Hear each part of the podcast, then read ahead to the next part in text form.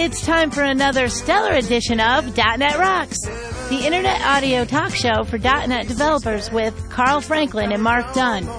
This is Karen Cavallero here to announce show number 46 with guest Rory Blyth. Recorded December 17th, 2003 and published Monday, January 19th, 2004. .NET Rocks is brought to you by Franklins.Net, training developers to work smarter. This episode is also brought to you by Data Dynamics, makers of ActiveReports.net and other great .NET and ActiveX components online at datadynamics.com. And now, the man who reads Rory's blog and actually gets it, Carl Franklin! Thank you. Thank you, Karen. Thank you, everybody. Welcome to another stellar edition of .NET Rocks. And uh, I'm, of course, Carl Franklin in New London, Connecticut. And I'm sad to say this will be my co-host, my partner in crime's last public show. Will you please give a big, hearty welcome to Mark Dunn? Hey, Mark. Hey, thank you so much. It's time to play Happy Trails in the background. and there it is. All right. Happy trails to you until we meet. Well, uh, I guess the listeners want to know. Uh, you know, this is this is your last show, obviously, and um, it's not because you didn't enjoy the show. Yeah, it's really uh, it's really been a matter of uh, of time. I, I doubt if the listeners know uh, just how much work we have to do to uh, juggle our schedules to get this show done. And uh, I I run a company, uh, uh, Dunn Training and Consulting, which uh, takes a lot of my time. It's becoming increasingly difficult to schedule time to do the show. Yeah. And uh, rather than put put you through the ordeal, I I think it's probably best that uh, you know after a year we've been doing this for a year, Oh, over a year. over Yeah. a year. Uh, Year gonna last August. and, uh, and move into to running my company full time. Well, it's a it's a shame, and we will definitely have you back from time to time to uh, check in with you and see what's what's happening. And uh, of course, you know, life goes on. We're going to still do the show. Obviously, it's not uh, not the end of the world, but uh, it's uh, it's I'm and I'm happy for you. Uh, it's really good that your company is taking up so much time. That's good. That's a good problem. Yeah, that's a good problem to have. Absolutely. Well, what have you been up to, buddy? Oh well, I've been doing a little consulting work uh, this week. Uh, you know, I I like to get back out in the field and get a little hands-on experience with technology once in a while. You can't do training all the time. That's true. What have you been working on?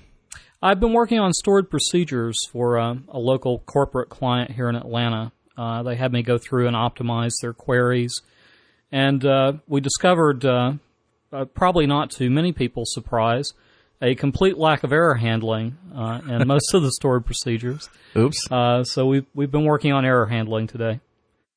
Well, that's good.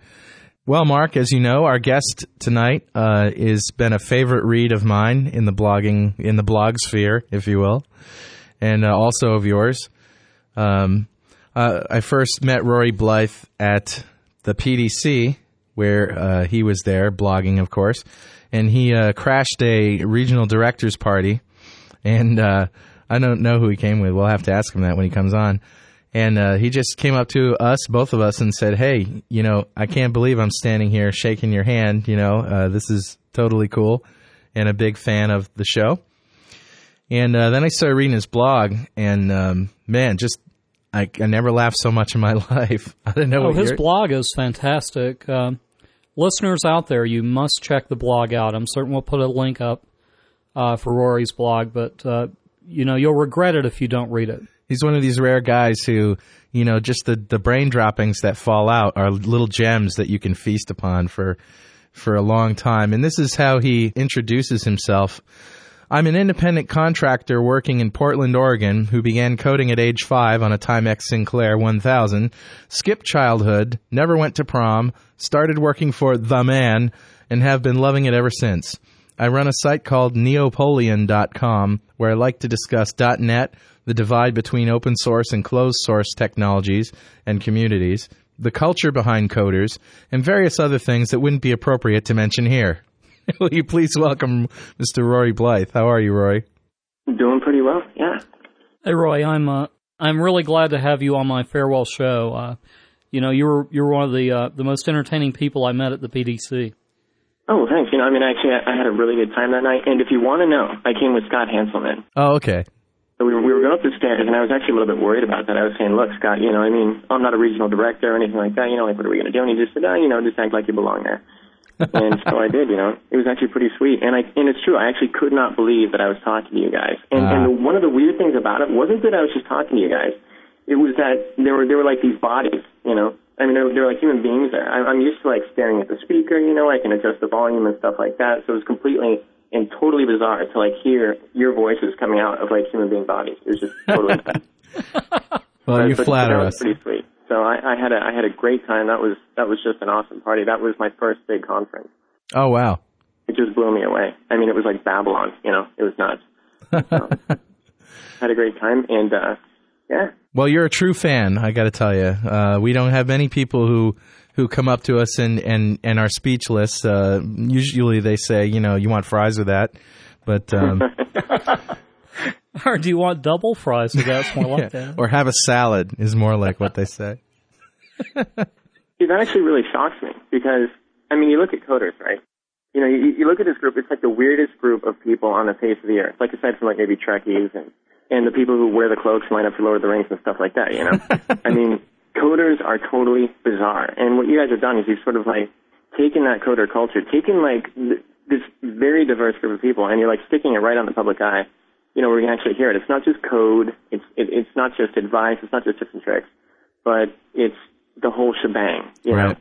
I mean, when I listen to your show, I'm not just listening for like dot .NET information, programming information. I'm listening because I want to know, like, you know, what does Chris Phillips think about?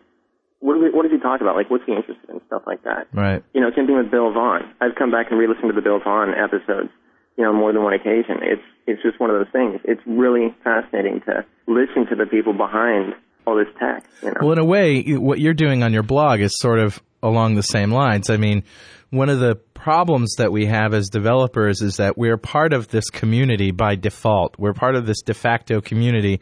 And, you know, in a social situation, it's kind of strange because the community exists all within the context of work. And, and typically we don't, you know, it's not, uh, a local community, like it's not something you just go down to the store and see everybody. So really those conferences are when everybody gets together and, and we can be social. But we are part of this community and we are interested in more things than just code. And, uh, and we are interested in code too, but, but again, you know, the personality par- aspect of it and, and the whole culture part of it is something that you're also promoting on your blog, you know, p- making it enjoyable to digest what can be sometimes difficult material and necessary material. Wouldn't you say? Yeah, that's certainly key. I mean, we've always tried to make the show entertaining. And uh, Rory, that's what stands out about your blog to me. You've got really good content in there, but it's simply a joy to read it. I, I'm very entertained by uh, everything you've got up there. Thank you very much. I mean, I'm glad you guys enjoy, you know, what Carl referred to as my brain droppings.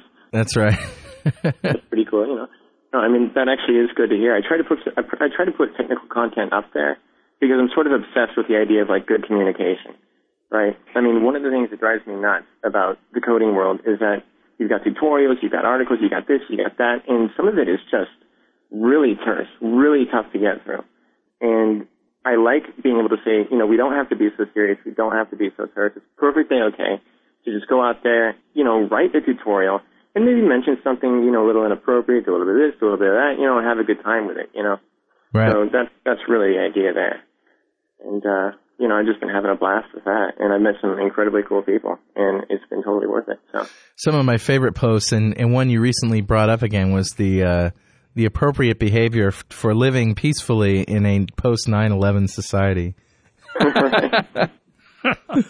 We'll put a link up to that. Complete with illustrations. Yeah, cut off your hands, live in a box, kill your family.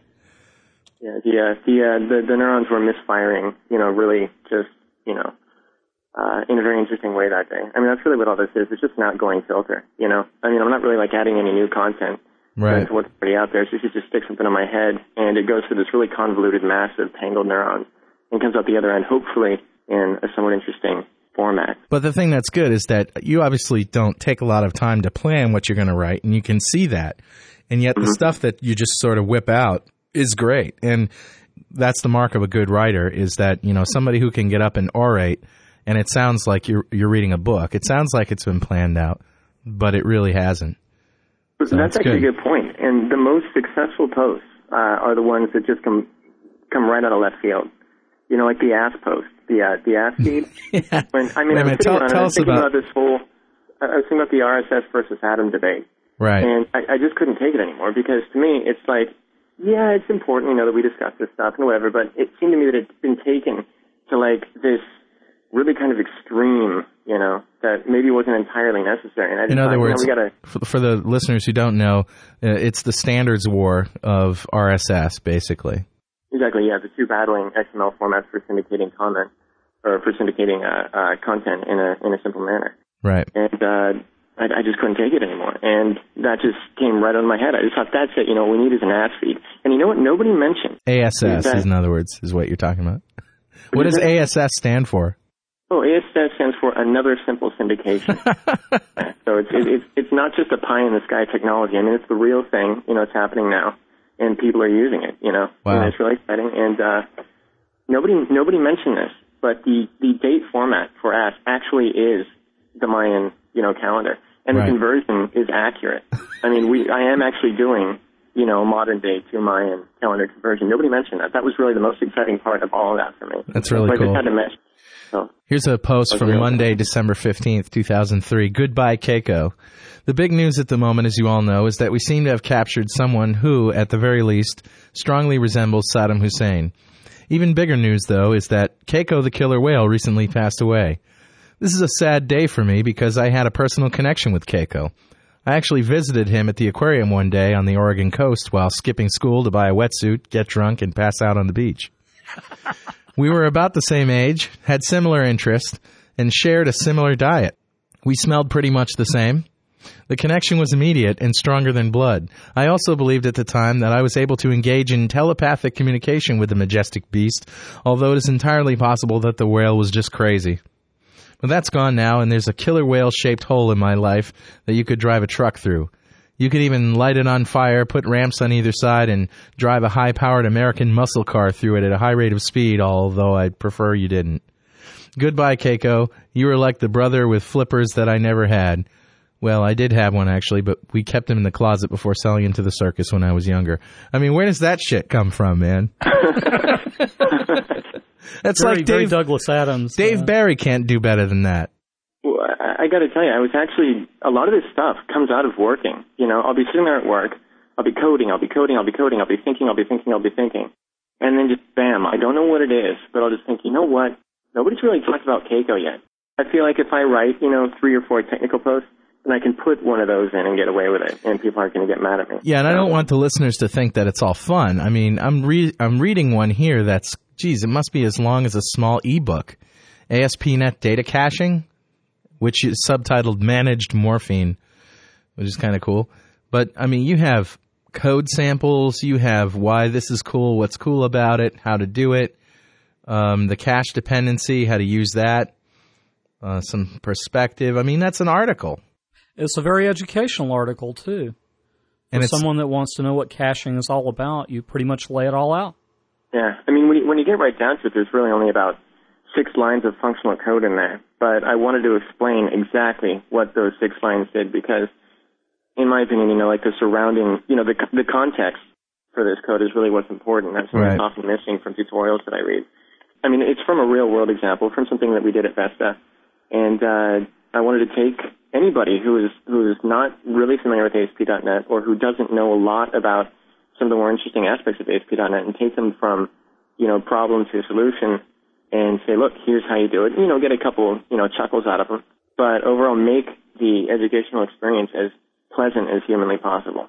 preach on, brother. That's- yeah, I'm actually, so I'm actually, I was really happy with how that came out. There was some. One of the great things about blog is that there's always great discussion. Yeah, there's So- 21 comments on this post that I was just referring to, and they're they're pretty good. I mean, so so there you get not just like you're reading an article in a magazine where you put it down and you wonder, yeah, but I have this question about that. There you can actually go in and, and read the questions that other people had, clarify things that you might not understand, and even ask a question yourself. It's very Yeah, cool. I got up actually to use the bathroom at about four o'clock in the morning and freaked out when I discovered that somebody had, you know, discovered a bug in my like six lines of code. Right. And uh, I mean, that's the kind of thing that I I'm actually really happy about. I mean, you've got all these people coming out. You know, every once in a while I get a comment from somebody, you know, that I consider to be pretty important. So I mean, I know there are people who are reading this stuff, and you think it'd be embarrassing, but the fact is, if I learn from it, then that's actually a really cool experience. Yeah, absolutely. I was really glad to to see that comment, and there were a few solutions provided to to solving that problem. I mean, I calculated it out though, and your chances were like one in you know five billion, you know, of like actually encountering this particular. But it's still a potential bug, and I learned that you know from the readers. So Right. that's really cool getting feedback like that, Yeah. and that's what I wanted.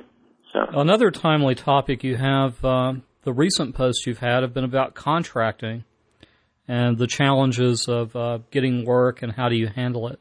Uh, I thought those were very entertaining posts as well, or not just entertaining, but they're they're informational. That's another thing. I mean, I've had a lot of friends, you know, a lot of my nerd friends ask me, how do you get into it? What do you do? And so those two posts were really sort of uh, like the culmination of all those discussions.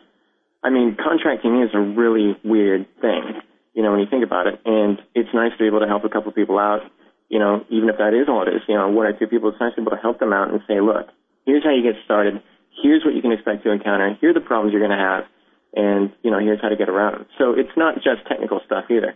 It, it, it's it's not just advice on, you know, how to live in a post 9/11 America. It's not just, you know, the occasional Keiko post. It's not just, you know, code. It's also, uh, what I call like this sort of, you know, meta stuff. You know, it's Yeah. things surrounding coding because, you know, like we've been talking about, it's a whole culture. It's a whole community. It's not just code.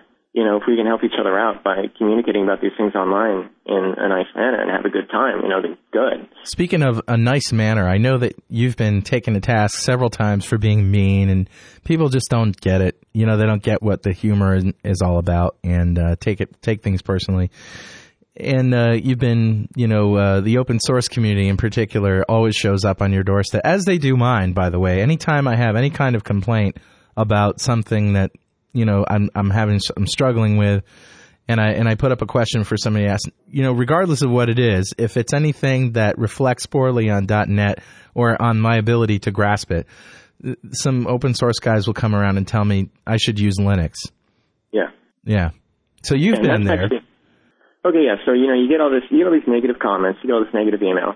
Um, but what you're really trying to do, sometimes, at least in my case, is kind of like try to bring the community together a little bit. Yeah. you know, or, or try to understand why it is that people are so anti-Microsoft. Because there's this really irritating public perception of Microsoft in some circles as being like this big, dangerous, blah, blah, blah, blah company. Right. You know, nobody ever talks about like the Gates Foundation, the $24 billion slated for charity. Yeah, right. You know, yeah, nobody ever talks about like, you know, what they've done for the desktop, what they've done for developers. I mean, VisualStudio.net, How about printers? How would you like to write your own printer drivers? right, for example, you know, probably not very pleasant, you know. No. I, I haven't had to do it, you know. If somebody asked me, so I'd probably move to Canada. But I mean, you know, hide, you know, dodge the draft, as it were. But uh, you know, they, they've definitely done a lot for developers. Yeah, And- sure they and, have. Uh, and that's one thing I, I, I kind of try to communicate.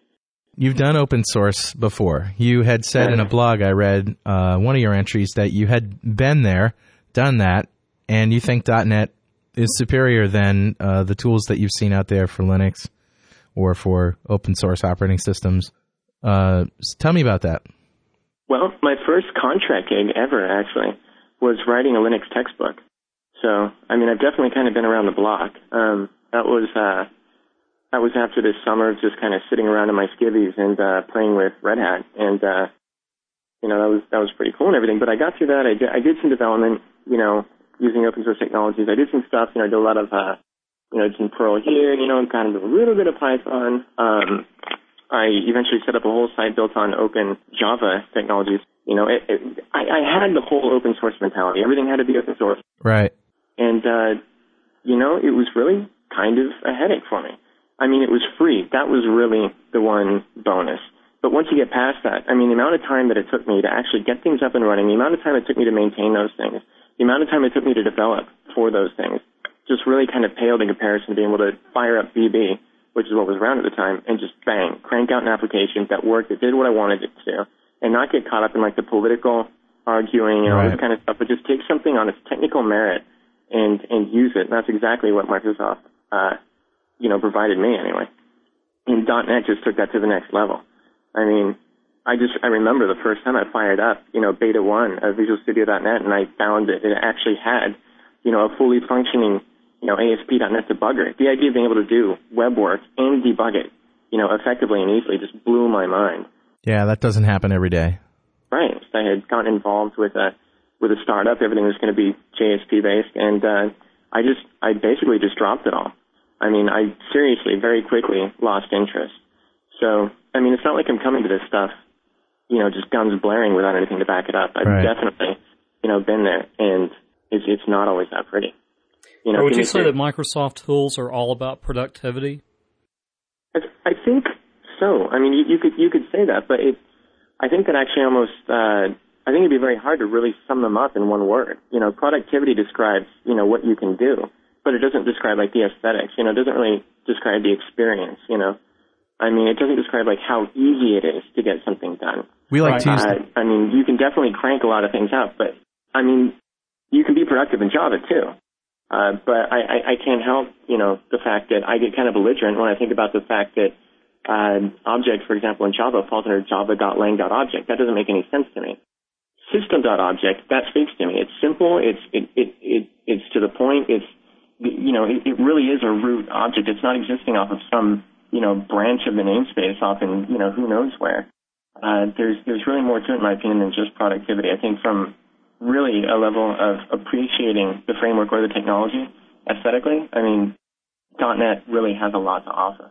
It's very, very clean, very straightforward, and and well, I mean, actually, I guess I'm kind of preaching to the choir here. You all know this, but it really is just a fascinating, wonderful, clean technology. So. It never hurts to say it again. I was just going to say that. So, uh, what do you think of uh, Longhorn? I mean, you, you got the bits from the PDC. Did you install them? I, you know, what what's your what's what do you think of all this stuff? Actually did. Um, I uh, I fired up my laptop, my little Centrino 1.3, and uh, I stuffed it into uh, Virtual PC 2004 beta. It fired, you know, right up perfectly. Everything actually ran right out of the box. I've heard some horror stories, but for me, it just worked. And uh, I've had some time to mess with XAML and to mess with Avalon and mess with this and mess with that. And I have a top secret Longhorn project that I'm going to be putting on my blog, hopefully within the next couple of months. I'd like it to be sooner, but I've been pretty busy. And uh, all I'm going to tell you is that it's going to be an aggregator unlike anything you've ever seen. You might not ever want to use it again. You might hate it. You might kind of laugh and think it's terrible. But it is. It, it, the idea here is that I'm going to try to make it into a sort of uh, into a sort of tutorial kind of project. You know, like Cool. an introduction to XAML and to uh, Avalon, and it's it's going to be a lot of fun. Great. So I know that you like WinFS, but let me read uh, from your blog here about your first uh, your first thoughts about WinFS here. I knew WinFS was going to be awesome, but it's even awesomer than I expected. It isn't just going to make searches instantaneous. You're going to be able to easily create your own metadata schemas that can be tied into the shell. Think about it like this. You have your collection of porn, and you want to be able to search based on how dirty it is. You know, I mean, I, I like I like to apply technologies to real world problems. You know, and this is what we're dealing with at home. This is what I was kind of dealing with. I, I've been dealing with this since I was, you know, since I basically had a modem. You know, I mean, this, this is an age old problem. So.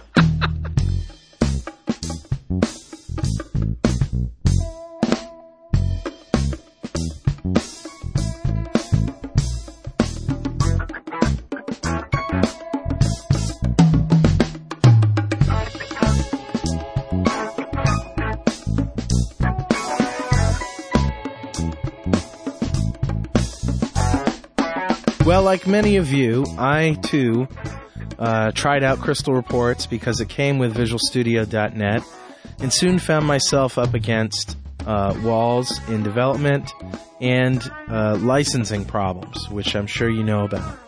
And then somebody told me about Data Dynamics ActiveReports.net, and since then I've been hooked. Listen, everybody that I know, every regional director, every MVP that I know, everyone who has experience with using report generators uh, will tell you the same thing. ActiveReports.net is the thing to get. Let me tell you about it. It's easy to use uh, because it fully integrates with VisualStudio.net. It has a Office-like designer, so it's very easy to understand. And developers, you can use whatever language you know to program the report. It's not specific to one language. Um, and the reports in your application work just like forms. They're compiled into the app, and you, the developer, can reference any of the objects, functions, and custom data sources in the report. It also has full ASP.NET support with a web viewer, HTTP handlers, and full integration into web applications. It's also easy to license. There's a royalty free per developer licensing scheme, which makes it really easy to license in any setting WinForms, web forms, servers, no CPU based or user based uh, licensing, and really no hassle. Uh, very easy to deploy. You can use Xcopy deployment, complete flexibility. It's just it was just made for .NET. It's absolutely cool. And if you've used Active Reports for VB6, you'll be all that much more familiar with it. Uh, I also want to mention a couple things about the company, Data Dynamics, just in case you don't know who they are. They were established in 1996. They're based in Columbus, Ohio, and they focus on quality components and superior technical support. Most products are bestsellers in the ActiveX and .NET markets, including Active Reports, Active Bar, Sharp Grid, and Dynamic Cube. Check it out. I wouldn't use anything else personally, and uh, you can take my word for it.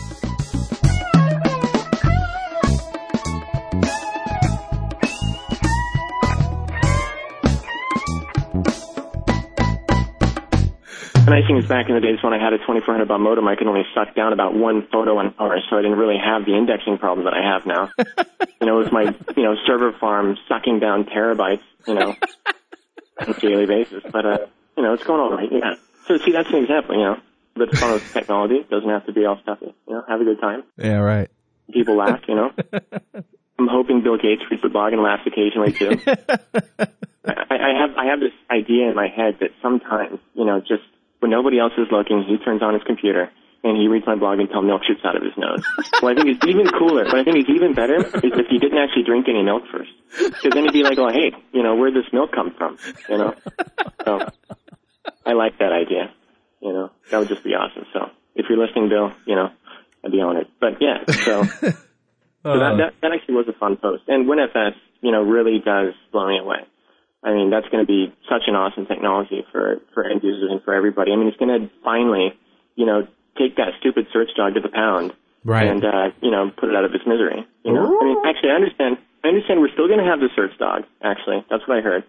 But not going to be fully dependent on the search dog. He's going to be a race racing dog now. He's going to be a greyhound.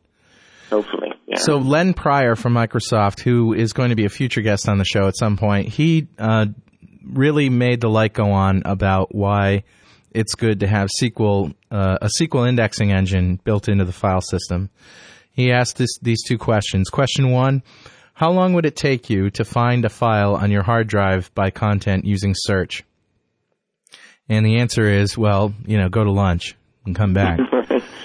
and now, how long would it take you to Google it? And the answer is, well, probably just a second or 2 Mm-hmm. you know, or however long it takes you to scroll down and find the right one.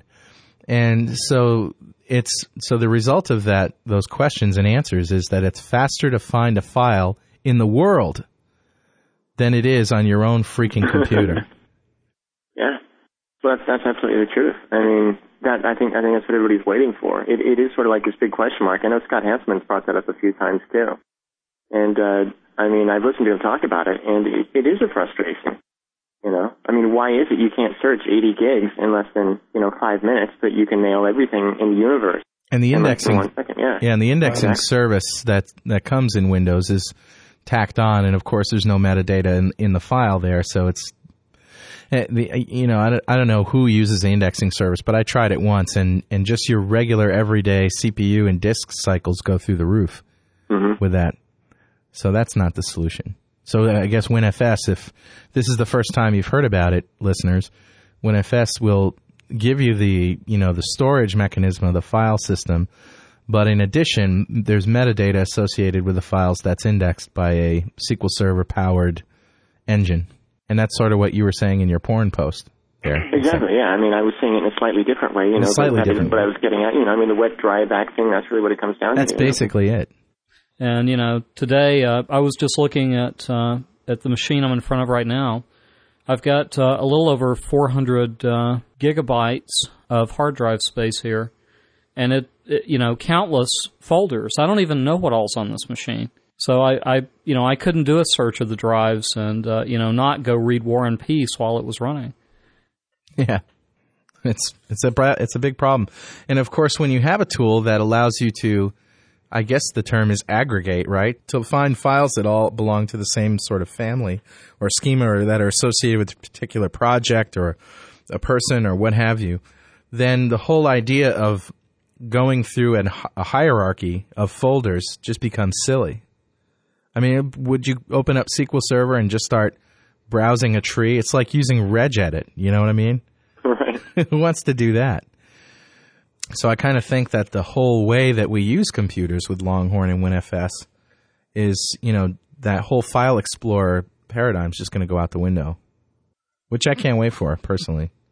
Yeah, me either. Well, Rory, uh, I guess Friday is going to be a big day for you this week, isn't it? Yeah, actually, it's going to be okay. And I've been waiting for this my entire life. Okay. I mean, I have to say that before I say, you know, exactly what's going on, right? I mean, I started using DOS at version 1.1. Okay. I mean, I was back there. The, the the first basic interpreter I ever used, you know, it was it was, basic version one. Right. I mean, I grew up with like Microsoft. I it just absolutely everything I did, you know, except for this slight, you know, little sidetrack I had with Linux and stuff like that. But you know, everything I did was uh was MS, and I'm finally, finally, you know, after all these years, after like 20 years or something, finally going to get to go up to the Redmond campus. Oh, and cool. I am absolutely thrilled about that. And it is my birthday, and I'm going to go up, and we're going to have a good time. I'm going to I'm going to get to meet Sean Morrissey and you know the guys at MSDN. Uh, going to go out to lunch, walk around. Then we're going to go to the company store where I'm going to try to buy Charles Petzold, and then I'm going to come back. And it's going to be really, really, really cool if I can fit Charles Petzold into my car, which I think I can. I've, I've got I've got I've got a mini, and I don't know if he's tall or what, you know. But I'm thinking, you know, if if if, if he's not too tall, then I'm taking him with me. So Yeah. like like most people, I picked up a copy of Code, and you know the book isn't enough. I want to like own the human being. You know? so, so I'm totally pumped about that. And I have yeah, I've just been waiting for so long. So that's that's like the greatest birthday present in the universe, and and it's really cool that Sean Morris has been able to get me up there. So, and all this came about because you went to the PDC. You, you know, it actually goes even further back. It, it all started with Chris Sells Applied XML DevCon, where I wrote this little post about how I was in the bathroom and Don Box, you know, was in there, and I accused him of trying to, you know, look at the bits. So I'm not talking about, you know, like the PDC bits. I'm talking, you know, about like the bits. And uh, and for some reason, that post, you know, got a lot of attention. And uh, ever since then, you know, it's just sort of been, uh, it's just been getting better. It's mushroomed, so to speak. Yeah, it has. it, re- it really has done something. So, so it started with the XML Applied DevCon. Uh, you know, Chris Sells gave me some exposure there, which was just totally awesome. I was actually blogging that for one guy. The one guy who read my blog, Stuart Laughlin. You know, he just said, "You're going to that? You know, why don't you write about that for me?" And I was like, "Yeah, for you, Stuart. Okay. You know, I mean, you give me those 30 hits a day. You know, I'll, Right. I'll, I'll do that." And uh, ever since then, you know, the traffic's been growing, and I don't understand why it's been happening or where the traffic has been coming from, but uh, it's just been awesome. So yeah, the next stop was the PDC, and the And you've got. after. Did you have your videos back then? I mean, I don't know, Mark, if you've seen it, but Rory's got some some. I have. I've looked at three of Rory's uh, videos. Uh, the one with the guy screaming in the parking lot is one of my favorites. Yeah, that, that I invented blog advertising. Okay, I mean, the idea of like a of, of, of a blog commercial, you know, uh, and it's totally pointless. It's just totally useless. It's just useless fun. idea. Yeah, because I only put it up on my site. You know, you Right. find it on my site. You already know about my site. It'd be like going to the Coca Cola factory and like, you know, watching a bunch of Coca Cola commercials. You're already there. but you if know? you're a true fan, though, you'll you'll watch it. Yeah, and you know, it's fun. You know, guys screaming. I, I take my shirt off in slow motion, and one of them to the tune of "Chariots of Fire." I mean, you got different things going on, you know. And like I said, those are the ones that slip in. You know, you write a few technical posts, you have a good time, and you slip in the video of yourself with your shirt off in slow mo, and you know people let you get away with that. So, cool. what blogs do you read? I mean, you you obviously uh, have to read some of them. Uh, I know you read my blog, for example. What are some of the blogs out there in, in the blog sphere that uh, that you read and aggregate on a regular basis? I actually have this huge list, and it's hard for me to pick out like which my favorites are. Obviously, you know, I read Scoble. You know, I mean, I have to. Uh, You're read, so almost obligated to read Scoble if you're in Yeah. the blog sphere. Yeah, you, you you just yeah, you just have to. I read uh, I read Chris Sells. There's just something there's something about his writing. I, I like it. You know, I mean, he's a just super gifted guy. Yes, he and is. he and he has this great talent for writing. So I love reading his stuff. Um, I read Scott Hanselman's site. Um, Jim Blizzard, he's like our local .NET developer evangelist, and and he's just been super cool. So I do read quite a bit of his stuff. Um, yeah, really, I just I just have this whole list. I I subscribe to some feeds that I've created, like my Amazon feed for charity, which was another thing that actually kind of helped put me on the map. Um, I subscribe to uh, I created a, a, a feed of different items of art from the Louvre. And, Wow. Uh, I subscribe to that, you know, until they shut me down, of course, you know, but it's pretty cool until then. What are some of the uh, the coolest things lately that you've picked up just from aggregating blogs? Oh, good God. that's, uh, that's, that seriously is, um, How about today? Let's just narrow it down to today. What did you like find? right now, actually, something that I was reading here, uh, last night was the Portland Nerd Dinner. We have this on a regular basis. the and, uh, Portland Nerd Dinner. Yeah, it's it's this it's, it's this group of geeks. We get together. There's usually like one nerd celebrity and a bunch of nerds. You know, you got like Chris Sells or like last night we had Scott Hanselman. You know, you always have somebody cool show up and uh, and a bunch of us geeks we sit around and pound them with questions and stuff like that. And uh, it's a really cool event. That's also put on by Jim Blizzard. And there was this guy there, Jason Olson, and we were talking about you know some of the interesting things going on in the Microsoft world and .NET. And he's been working on you know a lot of ASP.NET stuff lately. And he was talking about the ASP.NET uh, uh, uh, text box control, and he had put it into Anakrino, and he, he he wanted to see how it worked. So first thing he wanted to check out was the text property, and what he noticed was that the uh, the text property is dependent completely 100% on view state.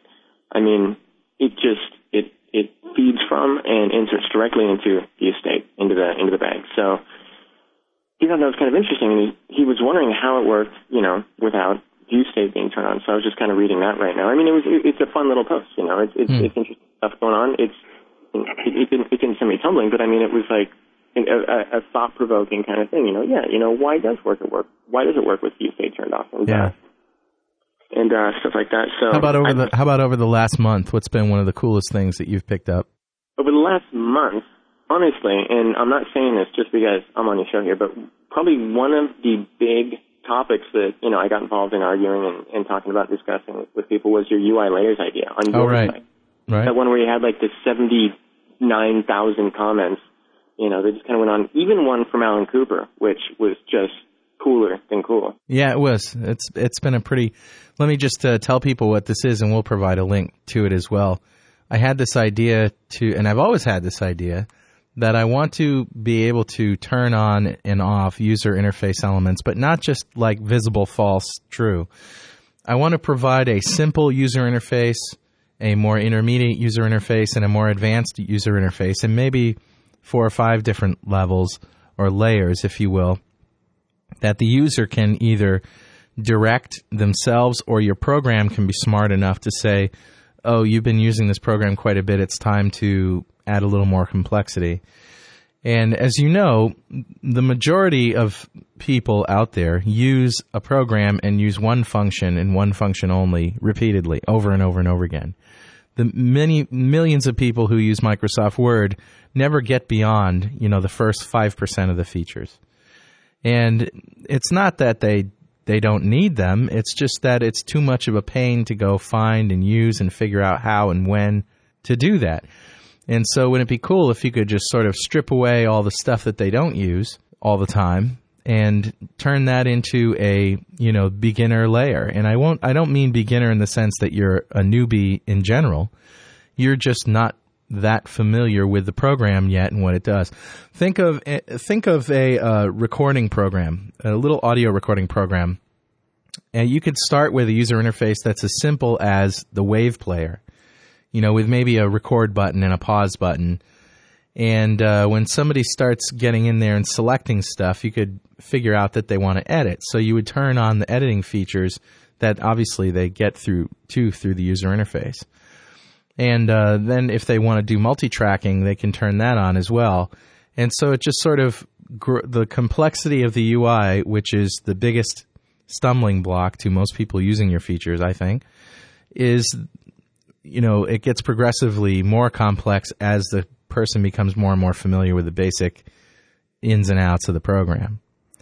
So as you said, uh, I, w- w- the, and that's been my idea for a long time. But the problem is that it, it takes a lot of code to write it, you know, into your applications, and it's sort of such a central idea to your user interface design that you know it would be very difficult to write a program that does that.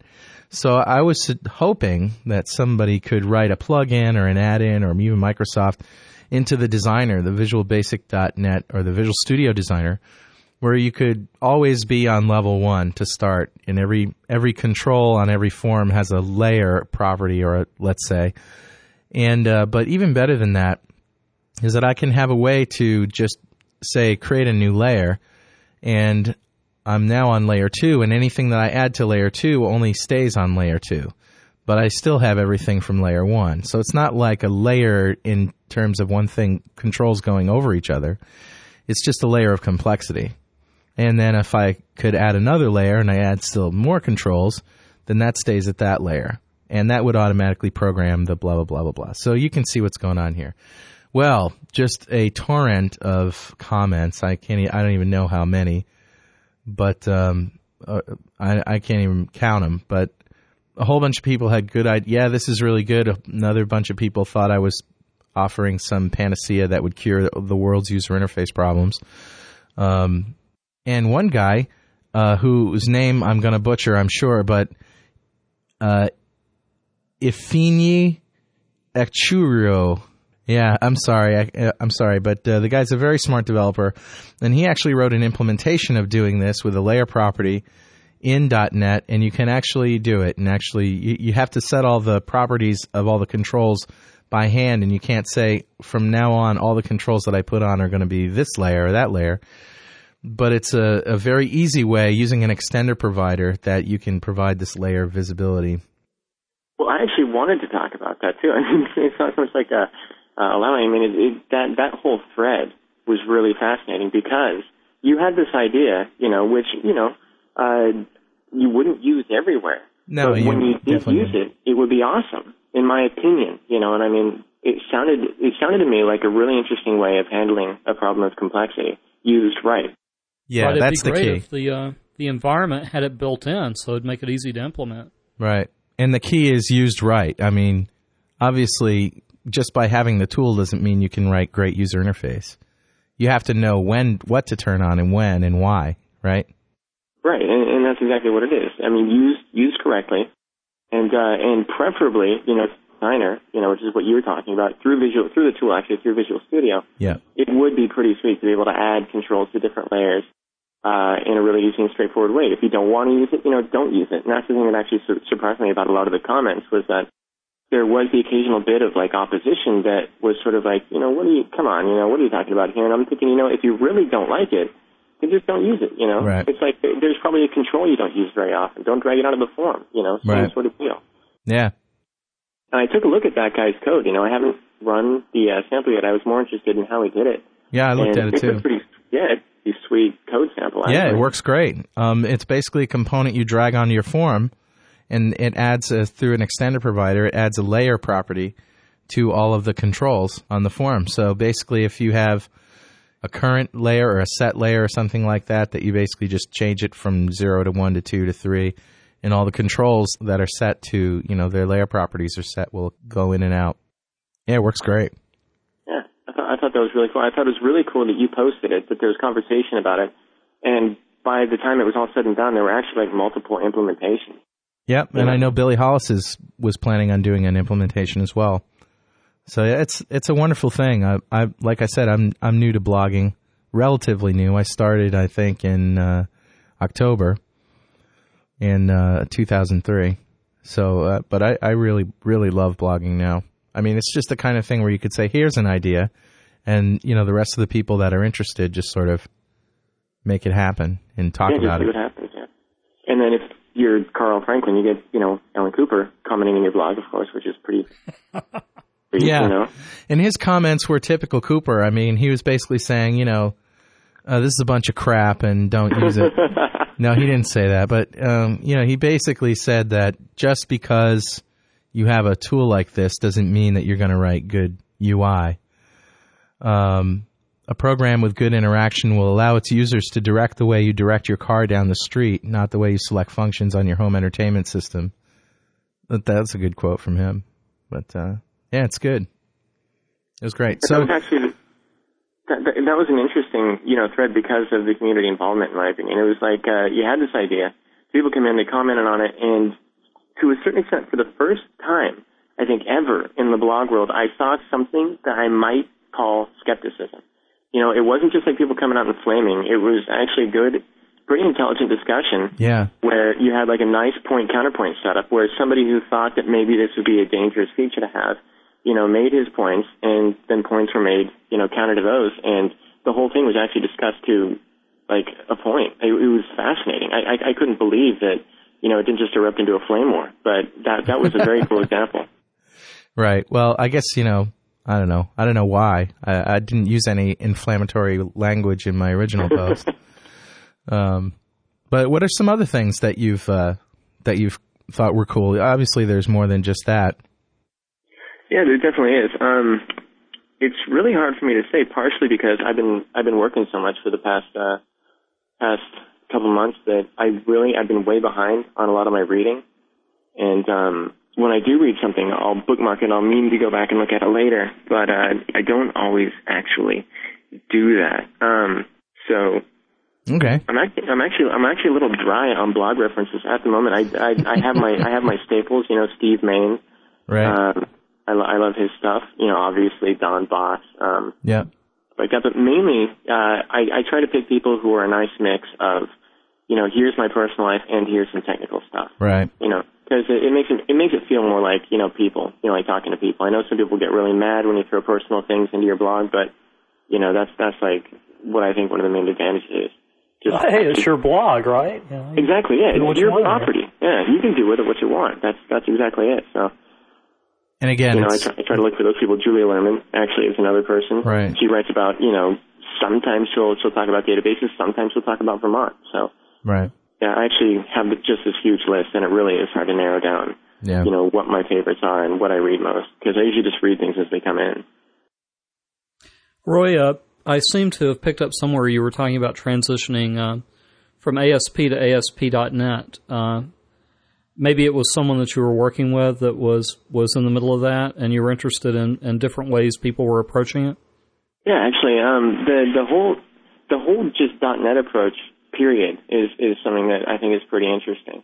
Um, I mean, you still have a lot of developers who are moving from like ASP to ASP.NET or VB6 to VB.NET or you know Java to C Sharp or whatever. I mean, whatever it is, you have a lot of people who are approaching .NET, and I've had the chance, you know, to email back and forth with some people who are, you know, who who have written to me, asked for advice on how to make the transition. I, I have a coworker or had a coworker, my contract's up now, um, who was who was making the transition, and it was absolutely fascinating to see it happen. And it got me thinking about you know ways of properly approaching ASP.NET and probably ways of teaching it to these people. It, it seems like there are certain you know classic mistakes that are made you know over and over and over again when moving to .NET. You know one of them is trying to do things like the old way, right? I mean, Right. if, you're, if, you're, if you're coming from like the VB world, then you want to VB everything. You know, you want everything to be just like it was in VB6. If you're coming from ASP, then you want ASP.NET to be exactly like ASP was. Right. And I feel like this hurdle is something that I, I haven't really read about it too much. I'm sure there's probably like a book out there somewhere that deals with this topic exactly, but I haven't actually seen it. Uh, uh, and I think it's I think it's actually an issue that's really pretty important, like in terms of helping people uh, move on to you know .NET and and not be afraid of it. Because I know some people who are a little bit intimidated, you know, Right. or who don't really want to leave their old technology behind, and they don't really fully understand what .NET has to offer. They think that .NET, like in ASP.NET, is just like an extra four characters. You know, Right. we don't really understand that there's like this whole new thing going on that is not classic ASP, that is not this server side include, you know, VB script, you know, kind of loosey goosey, you know, page based development model. And I, I think it's just kind of a shame. That's that's something that I actually like to do some writing about, you know, and probably will do while you know during my free time here. All right, that's a, actually a topic that's kind of close to home for me. Uh, a couple of weeks back, I worked on a project uh, for a government agency to transition a classic ASP app over to ASP.NET. And uh, you know, uh, first off, before I forget it, uh, you mentioned a book. Uh, Rob McDonald uh, published a book uh, through Apress, uh, I guess about a year ago, uh, titled "Moving to ASP.NET," uh, which is a fairly good book that addresses the topic. Uh, but you know, on to the project that I was working on. Uh, you know, we had a, a lot of pages to move over, and we kept thinking, you know, maybe there's some tool that would automate this process.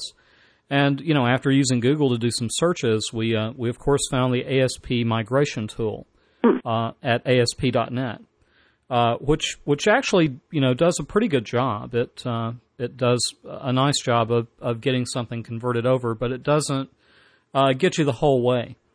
So uh, after a little more research, we found a uh, a tool from a company called NetCool, and Carl will put a link up for this. Okay. Uh, they have a tool simply called ASP to ASP.NET, and uh, it's really fabulous. I'd recommend it to anyone uh, that needs to to transition uh, classic ASP to ASP.NET. Probably saved us around seventy to eighty hours of work.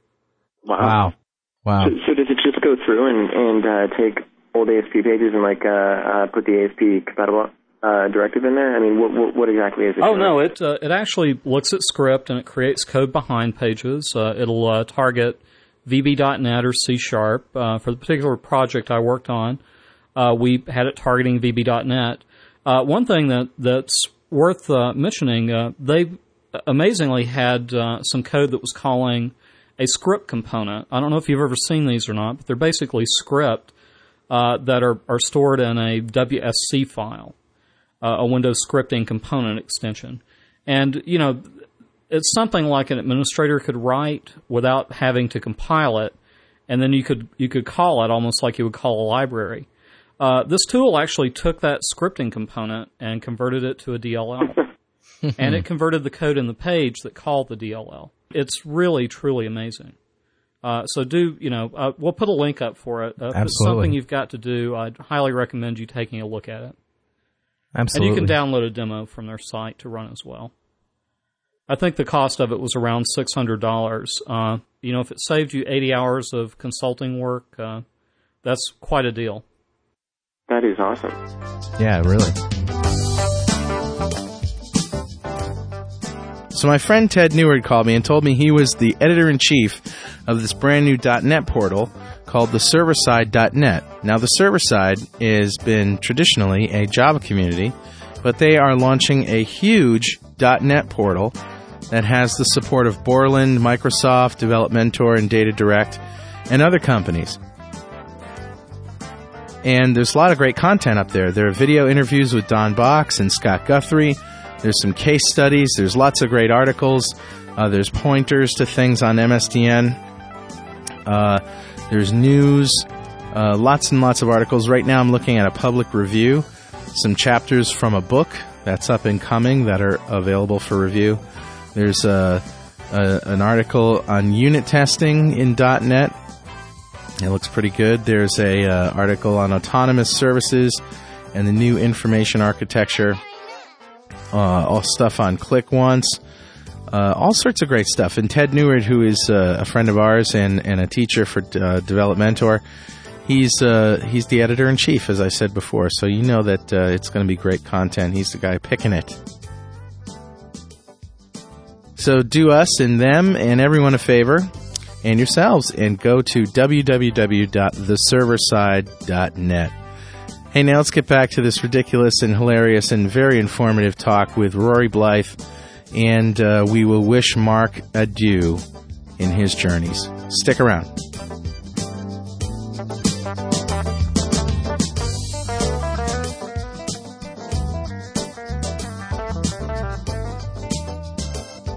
Yeah, it's one of those things. Uh, even even like beyond just uh, uh, the conversion of the code, it's also just like the mindset, helping somebody understand, you know, what exactly is going on with code behind, what's going on with the whole post back scenario, how to how to deal with events, how to how to deal with uh, you know web forms in general, because they're so completely different than ASP. So a tool like that would actually be really cool. Um, probably just for even instructive purposes, because one of the things that I was worried about was just moving the whole mindset over. I mean, you can get the code, and then you have to teach someone exactly how to use it, exactly what's going on. And it's so different from classic ASP that, uh, you know, that that's really probably where the concern is, like in my opinion. But yeah, that sounds like an awesome tool. Yeah. Into the compact framework and mobile devices, Rory? Mm-hmm. Tablet PCs, all all of that stuff? Well, I I have like a PDA fetish, actually. Uh-oh. And I've been, I've, I've been like buying, you know, PDAs since the original iPAQ came out. I mean, I, w- I called the CompUSA, you know, representative just day and night, you know, for like two months before that thing came out. And, uh, you know, I waited in line. I did the whole deal. I reserved my PDA. So, yeah, I, uh, .NET Compact Framework is very close to my heart right now. Um, especially having worked with, you know, a bit of eVB, a bit of eVC++. Um, the .NET Compact Framework is, is so much cooler than anybody has ever talked about that I've ever heard. I've, I've heard the occasional little bit of, you know, well, it doesn't do things exactly how I want, or I don't like the fact that, you know, I don't have all the overloads that I have in the full framework or this or that. But I mean, to those people, I always say, have you ever done anything with embedded Visual Basic? Yeah, because right. it's like Quick Basic with a forms builder. You know, Yep. I mean, moving to the .NET Compact Framework was so incredibly awesome that I, I, I couldn't believe it. I seriously waited, like in anticipation, just salivating, drooling, just lust for that thing, for the Compact Framework. You know, I, I mean, it is really an awesome tool, and it has actually made developing for PDA like a realistic, just very easy, straightforward uh, uh, prospect. What kind of things have you done with it? Okay, uh, the the the the main thing that I did actually was for myself, and I had this problem where uh, my face was going numb. Okay, this, this, is- this, I have no idea why. I don't know where it came from. Um, just completely out of nowhere. Are you serious? And Like a like I'm, a I'm totally serious. I'm totally neuralgia serious. kind of thing, maybe? I, I I don't know what it was. It's like my lip was quivering, and then it would just go numb. Ever And- been to Memphis? Maybe. Uh, been to the Elvis Presley Museum? yeah, the, the sneering. I, I don't. I, don't- I don't know. I never. I never really found out, but it it was going on for like two months. You know, and being a contractor, I paid for my own health insurance, which means that I bought like this stuff that has like the four thousand dollar deductible. It's like the in case your head falls off and you have to have it thrown back on. Insurance, The you know? catastrophic policy. Yeah. right. Yeah. so you pay know, for everything except your death. Exactly. Yeah, it's uh, it, it, it's not really good insurance, and and so I decided to kind of go on ahead and write this app to help me figure out what was going on, like what the cause of my numbness was, and and so that my my first you know like really decent you know .NET Compact Framework uh, assignment for myself was creating this application that allowed me to keep track of various aspects of you know the numbness. Um, what kind of food I was eating that day, how much caffeine I had had, Yeah. um, how many kegs of beer I had, you know, taken in during the past 24 hours. I mean, just various things that I thought might contribute to any sort of numbness. And Mm. I just whipped that sucker together in like two hours, and it has this, it, it, it, it has these cool little features that I wish I could, you know, somehow show you, but I, I, I could hold them up now and you could all squint at your speakers Mhm. and, and, you know, try to get the idea. But, uh, it has this picture of my face and, and I used, uh, I used uh, the system.drawing drawing namespace to create this little vector-based drawing, you know, system so that I could actually circle exactly where the numbness was on any given day, Mm. and uh, where where the irritation was worse, and maybe like where the uh, the trembling of the lip was worse. And uh, I store all that using uh, XML just behind the scenes as a series of vector points, and I mean, it was just awesome. It was such coding pleasure. I mean, I, I, I wanted like other body parts to go numb so that I could extend this and, and write more. I, I really couldn't believe it. I mean, having done work with, with Embedded Visual Basic and Right. with Embedded Visual C++, I could not believe how incredibly easy it was to get something together that quickly that did just exactly what I wanted it to. And I mean, I, I didn't actually encounter any bugs, you know, while I was Yeah. working on it. I did a similar program, not with graphics, but just with some simple data entry and storage. Um, and uh, quickly found out that hey, you know, data set write XML is the answer to your database. right. Right. Well, Here. hey, before we move past it, I want to know what was causing your face to go numb. There you go. Did you uh, find the answer to this mystery? Actually, I have a condition. Well, it, it's it's a migraine condition, and uh, I don't actually get any migraine pain whatsoever. But I do get this thing called scintillating scotoma, which causes me to go blind like every six months. Um, I have this really depressing story that involves Paris, uh, Notre Dame, beer, and a homeless guy and blindness. I'm not going to tell it right now. It's really sad. you know, everybody will and stuff. But but yeah, I, I basically go blind for about 45 minutes every few months, and uh, my doctor thinks that it might be partially related to that condition. Actually, what he told me was something I simply don't understand. He said, I think there's a slow voltage change happening across a portion of your brain. And I looked back at him just thinking, I'm giving you like $200 to tell me this. You know, I mean, what are you, Frankenstein? yeah. But but I helped him out. You know, my my my PDA thing had a desktop component. It had this whole reporting tool I had built, Cool. where it compiled all the data, printed everything out. You know, it did these just beautiful, you know, forms, and I and, and I handed that stack to him, and he just looked at me like I was nuts, like I had more than just a slow voltage change problem. You know, but uh, it, it was awesome. That was that was great. Well, hey, uh, I'm I'm reading another thing on your blog that's kind of funny. This was, if you if the listeners remember, during the time of the PDC in October, the uh, whole California, all all of Southern California was ablaze practically. Not true, but it seemed that way. And so you were writing this on Sunday at 5:30 p.m. And the title of your of this entry is "The Whole Stupid State Caught on Fire." So listen to this. I'll read a little of it. I'm finally leaving. Every flight to Southern California was canceled this afternoon because most of the state caught on fire. This is pretty weird considering the very last PDC dream that I had, colon. I was sitting uh, in a plane on the runway when a bunch of blacker than black clouds started flowing onto the sky, into the sky, and our flight wasn't able to take off. One of life's funny little coincidences. So I'm not flying to LA. After spending an hour in line, meeting a perfume entrepreneur and the head of, of Portland State University's computer science department, someone I had worked with over the phone online but never met in person, I got to the ticket counter and I was like, all, I need to go to LA. The ticket counter rep was all like, you can't. And I was like, all, but I want to. And she was like, all, screw you. And I was like, all, screw you. And then she was all up in my face and like, go to hell. And I was all like, I can't. I'm going to be too busy going to LA without you, you customer service nightmare. And I was right. Got my dad on the phone, told him to look up flights to Las Vegas on a few airlines, found some options and chose Southwest, as it would put me in Las Vegas around 7:30. Then he asked the logical question, "How is this going to get you to LA?" That's when I told him to bring up MapQuest and get the driving time between the two cities. Came out to be about four hours, which is perfect. My plan then is to fly into Vegas, a city I've never visited, grab a car, preferably a Porsche or something, and then cruise through the desert at a high rate of speed in the general direction of LA. I'm pumped. I'm actually glad that I'm not going to be getting to LA the way that I had initially wanted. This is going to be fun. So what happened? Did you actually drive? You didn't get a Porsche, obviously, but you drove from LA to from Las Vegas to LA. Yeah, I got this actually American equivalent to a Porsche. It was a Chevy Cavalier, and it was pretty awesome. Um, it, was- it was really sweet. Uh, I- you know what? My whole goal was actually to, the whole reason I wanted to get to the PDC that night on time was because I wanted to make it to the .NET Rock show. And I'm Ah, not that's kidding. cool. I told somebody to save me a seat, and he did. You know, and it was obviously wasted, but. Um, yeah, I was so desperate to get to the PDC on time to get to your show and also to make sure that I get to see Bill Gates in person because I never have. Right. And he's this fascinating figure to me. And so I flew down to Vegas.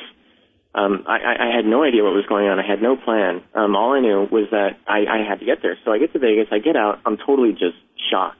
I mean, I'd never seen anything like it. You know, you walk into the bathroom and there's slot machines. You know, you pull the urinal flusher and, you know, you get a jackpot. It was completely just freaky. You know, just sparkles everywhere and, and, uh, you know, 200 year old, you know, living embalmed, you know, like zombies standing at these things. It was something. So I walk through the airport. I go to the, go to the, go to the desk for the rental car.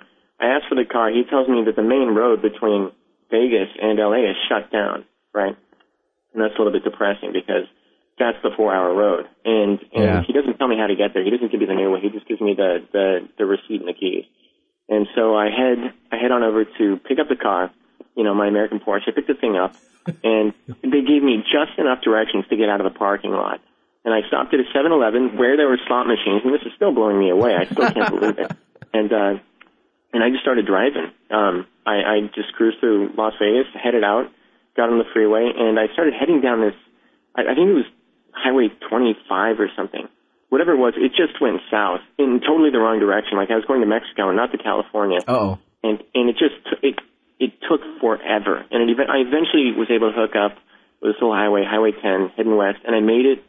I made it into LA. I drove through, you know, soot that was snowing on the car, and I saw the fires up in the hills, and I was seeing triplicate by the time I actually pulled in, and uh, I made it to the PDC like two hours before uh, Gates gave his speech. Oh, I wow. crawled out of bed and, uh, you know, for my half hour sleep, went in there and, you know, blogged the keynote, which was totally awesome getting to actually see that. So that was actually a lot of fun. Yeah. And, and I had a great time. There was, there was, I had never, ever done anything like that. I mean, driving through the Mojave Desert, you know, at three o'clock in the morning, you know, listening to, I don't know why, but every, on every station, there was like an Aerosmith song playing, you know, I, I don't know what was going on. It was, it was a weird situation out there in the Mojave Desert that night and just getting to kind of experience that, it really just added to the trip. How long did that take? Yeah, the the end result. I left Portland. God, I think I left Portland like three or four o'clock. I, I really don't remember three or four p.m. And I got in to LA at like four or five o'clock in the morning. So Wow. it was really, yeah, it, it was a hell of a drive. But uh, it was totally worth it. And of course, you know, they actually opened up the airport. I'm given to understand like three hours after I got my flight to LA Yeah. or to to Las Vegas. So that was a little weird, but it was totally cool. And a lot of people did that. Right. Yeah, I know. We were actually expecting a very low turnout at the .NET Rock show, and uh, the room was two thirds full. I would say, and there maybe were probably six six to eight hundred people there. I would guess. yeah, and uh, maybe over two thirds full, maybe uh, three quarters. I'm not sure. But uh, what was cool about it was, um, you know, if if it had not if there had not been a fire, how many people would have come? right. You know. Yeah, yeah, and that, that that that was a bummer actually. I mean, I I got to listen to the show. It was cool you guys put it up, but Yeah. I wanted to be there. You know, I wanted to win the Xbox. You know, I wanted to do the whole deal. But Well, afterwards, um, some people from Microsoft came up to me and said, "This is definitely going to be a, an annual event." if they had anything to do with it, that is. Um, that's not a promise, but uh, with the fire, the yeah, the fire. the whole Yeah, state. You know, They're going to start a fire in LA every year. well, I know some Linux guys who would probably you know not stop short of accusing them of that. So yeah, right. It gets Oh, ridiculous. Before we wrap up, Rory, I want to mention one of your uh, your posts on your blog. You did a review of uh, of the Mac OS Panther. Mhm. Uh, I thought was very very good, uh, and I I want to encourage people to go back and look at that. I think that was about a month back, wasn't it? That you yeah, it was about a month ago. Yeah. Right, and uh, what what caught my attention is you had uh, an Airbus uh, crashing into a forest in France, and uh, you you it's very well written. It uh, you don't come out and explain why the picture is there uh, until the very end of the article. So I won't tell any more than that. I want our listeners to go to your blog and read it. cool. We'll link that. That, that's a good device. You know, I, I like the idea. Yeah, more people go. You know, I, I totally agree with that. I back you up 100% on that. yeah. Well, one one thing that really caught me is you talked about tech support. Uh, you had a, I think, some kind of wireless card that uh, that died, and uh, you know the uh, the snobbish tech support person uh, answering all your questions with "I guess" and "Well, yeah." Yeah, that, and that's from Apple. That that's from like you know the People Company. I don't I don't remember what their actual slogan is, but I mean I couldn't Think believe it. I called I up and I was like, was. yeah, you know, I got this airport card. I'm trying to connect to my Linksys wireless router. It all worked like 10 minutes ago, and everything just suddenly broke like out of nowhere. I don't know, like was it a solar flare? Like what happened here? You know, the guy's just like, yeah, I guess. I'm like, you guess it's a solar flare? Yeah, sure. I'm like, you know, come on, you know, throw me a bone here, guy. You know, I mean, I just bought your stupid operating system. I paid like three thousand dollars for this you know, fancy schmancy, smooth, you know, laptop boxy thing here. I mean, do something for me. So I was actually shocked, and and yeah, with that that post had a lot to do with just like Apple's arrogance in some areas. I mean, I I really do like my Mac. You know, I, ha- I have a great time with it. It's fun. You know, it's sweet and everything. You know, but uh, uh, there's some things that just drive me nuts. And it's the it's the Apple versus Microsoft. We're better than you. Nah, nah, nah, nah, nah. Well, also, I got to think that uh, this is going to sound like a slam on Mac users, but I would think that you're a Mac user because you don't like to tinker with computers. You know what I mean? And you and you like just set it up, do your word processing, and turn it off. Um, and I imagine that you know when something goes wrong to the point where you got to call support, uh, I, I can't imagine the tech support for Mac would be a very fun job. I guess that's what I'm trying to say. Well, yeah, I guess. Uh, Th- then again, there's no excuse for that kind of crap. But uh, you know, do you, you read The Onion, right, Rory? TheOnion.com. I do like every six months, so let's just say yeah. Yeah, every once in a while I go up there too. Great, great magazine, by the way. Um, well, there was a there was a satire story that uh, had the headline: "Apple employee fired for thinking too different."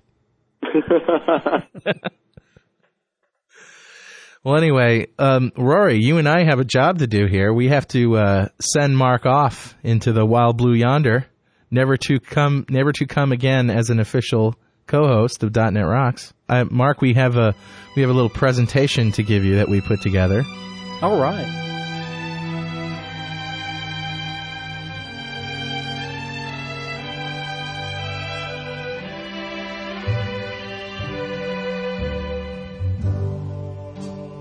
Georgia, Man, I am always excited. Georgia, Hey, how y'all doing out there? the whole day through. Yeah, I have to have that tattooed on my arm.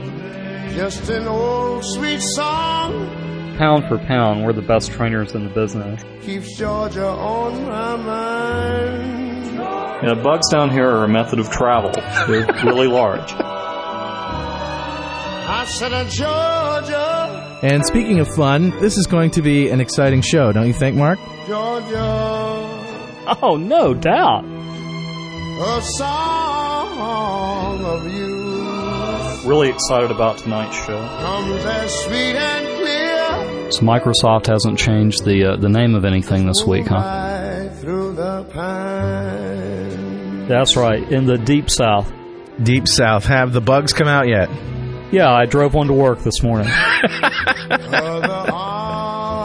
Reach out to me. You couldn't sling a dead cat without hitting a rock wall up there. Other eyes smile tenderly. Another Hey. episode of This Old Crack House. Still in the peaceful dreams I see, the road Yeah, the the- kids need shoes, man. I said, Georgia, I can't say I'm not excited. oh Georgia, That's right, they're frozen to the front porch right now. no peace I find. it made me want to shave a cat. I mean, I, it was very frustrating for me. old sweet song Yeah, I found Metamucil helps. keeps Georgia on my mind. Yeah, my wife used to like, you know, serve spaghetti with a nice red sauce and go, yeah, this guy had a gunshot wound to the head. Other arms reach out to me. At one point, she uh, she says, "You don't know how much I miss Dick." Other eyes smile tenderly. And when she says this, Still in peaceful dreams, I see the road leads back to you. the guy is eating a taco and he almost choked to death. Georgia,